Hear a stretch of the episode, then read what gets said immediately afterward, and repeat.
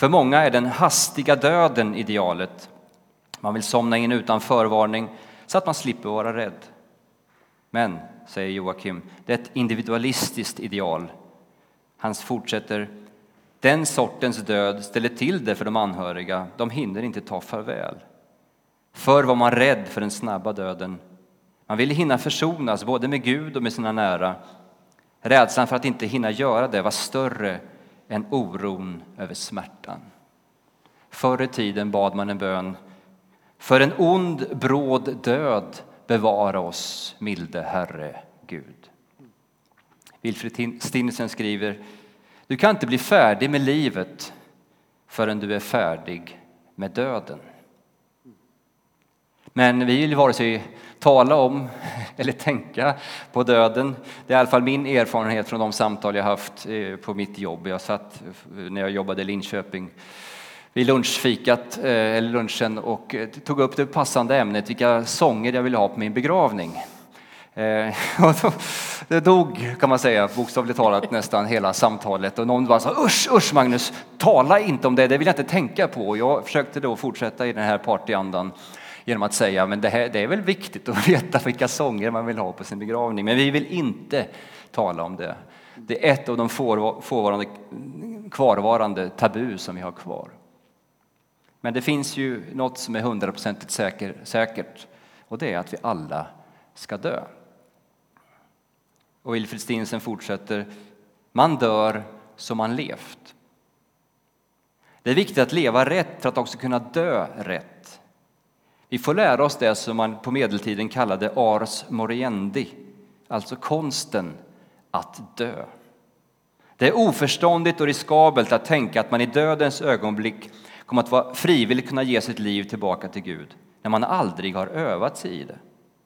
Man kan inte dö på rätt sätt om man inte tålmodigt lärt sig detta genom att många, många gånger dö bort från sig själv medan man lever.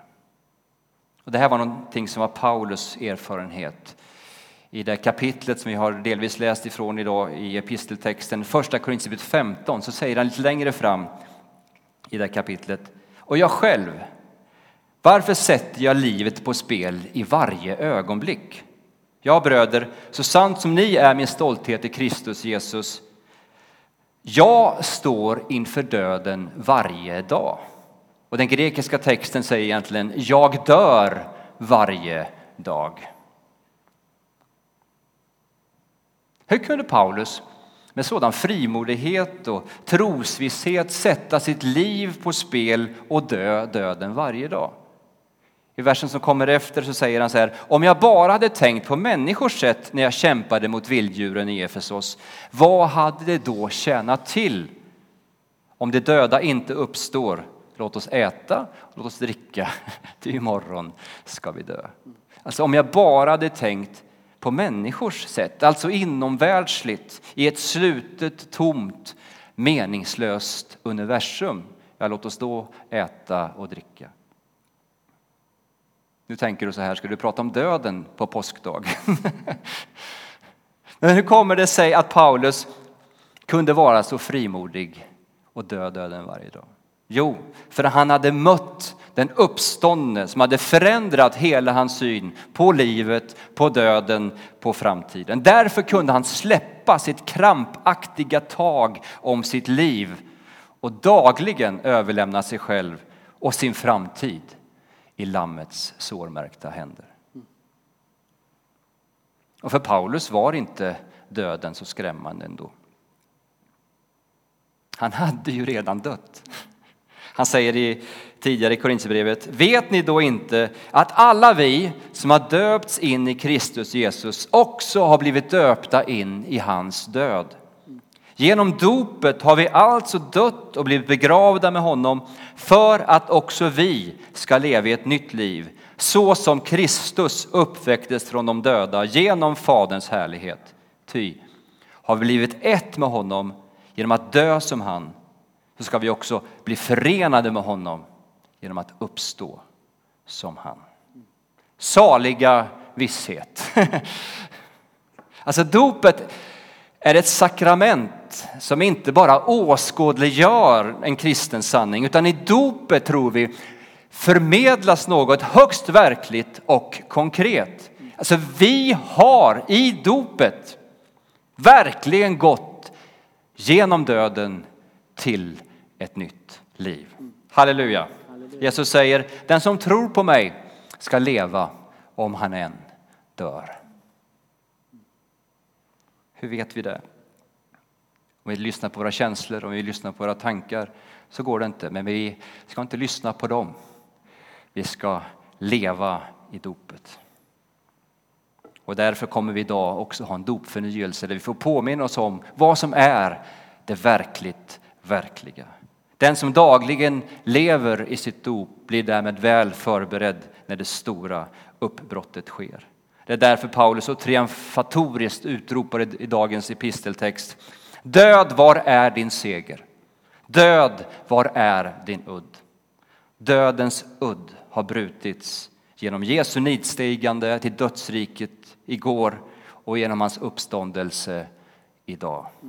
Och det är den segern vi får ta till oss och proklamera också i den här dopförnyelsen.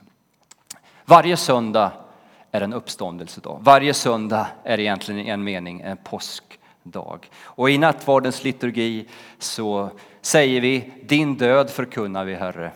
Din uppståndelse bekänner vi till dess du kommer åter i härlighet. Man skulle kanske, nu vet jag inte om jag slirar teologiskt, jag tittar på prästen här, eh, kunna säga så här: vår död förkunnar vi, Herre. Vår uppståndelse bekänner vi till dess du kommer åter i härlighet. Jesu död och uppståndelse har förvandlat döden från en helvetisk undergång till en salig övergång.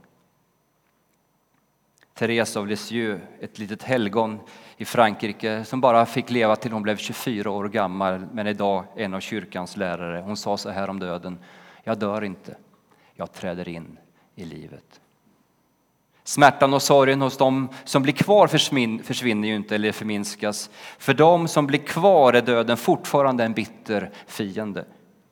Men för den som får bryta upp är det en glädjerik bröllopsdag. I vår dödsstund, vi som lever i vårt dop, så viskas det i vårt inre: din brudgum är här. Kom ut och möt honom.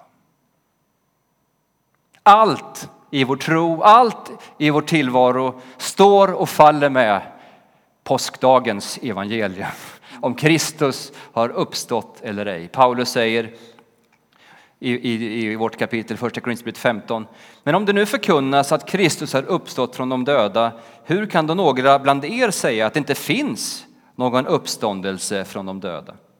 För om det inte finns någon uppståndelse från de döda har inte heller Kristus uppstått.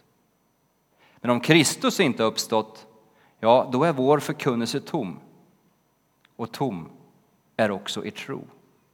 Och då visar det sig att vi har vittnat falskt om Gud, eftersom vi har vittnat om Gud att han har uppväckt Kristus, som han ju inte kan ha uppväckt om det är sant att de döda inte uppstår. Ni märker att Paulus går in i ett logiskt resonemang här. Ty om inga döda har uppstått har inte heller Kristus uppstått. Men om Kristus inte har uppstått, då är er tro meningslös och ni är ännu kvar i era synder. Då är också de som har avlidit tron på Kristus förlorade. Gäller vårt hopp till Kristus bara detta livet, då är vi mest ömkansvärda bland alla människor.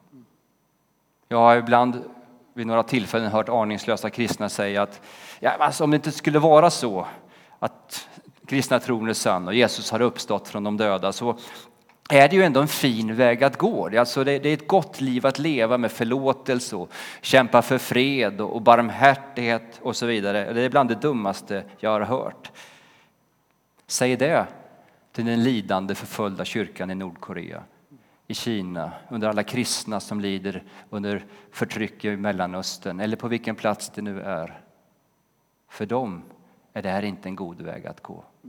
Om det inte vore för det Paulus fortsätter sin text med: men nu har Kristus uppstått, uppstått från de döda som den första av den avlidna.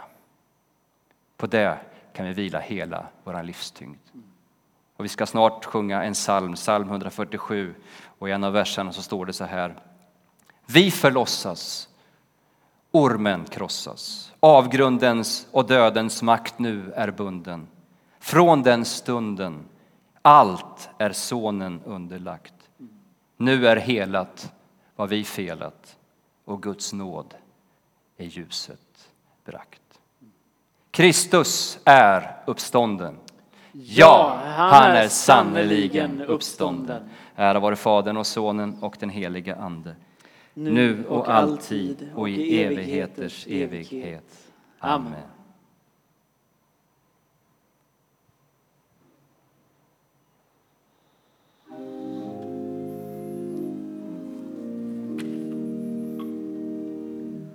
Sjung lovsång alla länder och prisa Herrens namn. Sjung lovsång alla vänder och prisa Herrens namn. Sjung lovsång alla länder och prisa Herrens namn. Sjung lovsång alla länder och prisa Herrens namn. Sjung lovsång alla länder och prisa Herrens namn.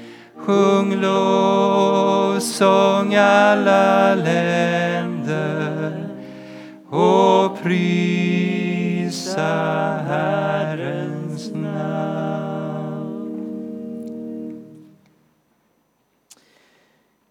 Genom påskens mysterium så har Kristus gjort syndens och djävulens välde om intet.